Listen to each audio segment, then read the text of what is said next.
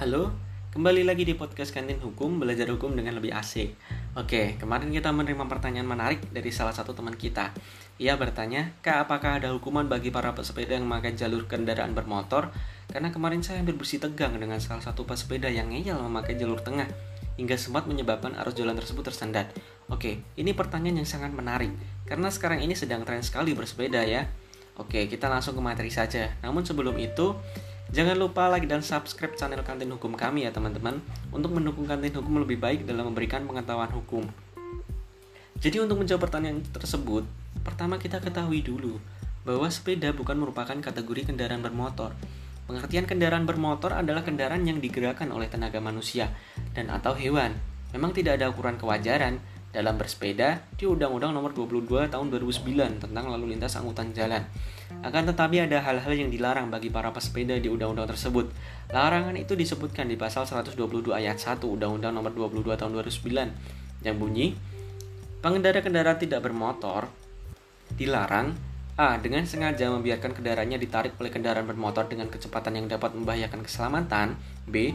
Mengangkut atau menarik benda yang dapat merintangi atau membahayakan pengguna jalan lain dan atau C. Menggunakan jalur jalan kendaraan bermotor jika telah disediakan jalur jalan khusus bagi kendaraan tidak bermotor. Nah, berdasarkan pasal tersebut, dalam poin C ada larangan untuk tidak menggunakan jalur jalan kendaraan bermotor jika telah disediakan jalan khusus bagi kendaraan tidak bermotor. Dalam hal ini, jalur khusus bagi para pesepeda.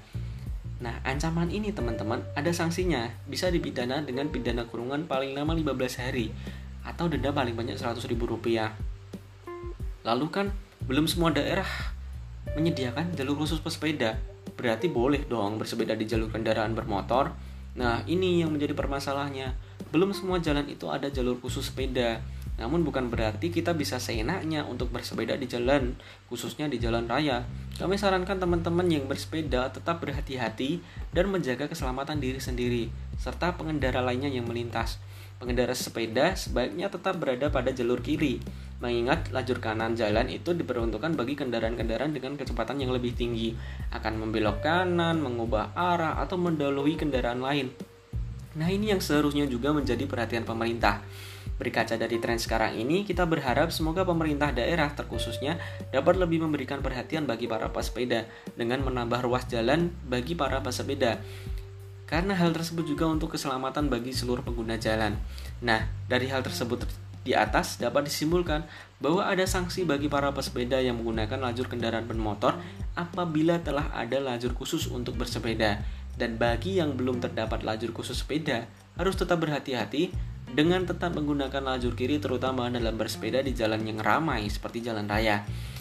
Oke, itu dulu materi kita pada kali ini. Semoga bermanfaat. Tetap jaga kesehatan yang teman-teman.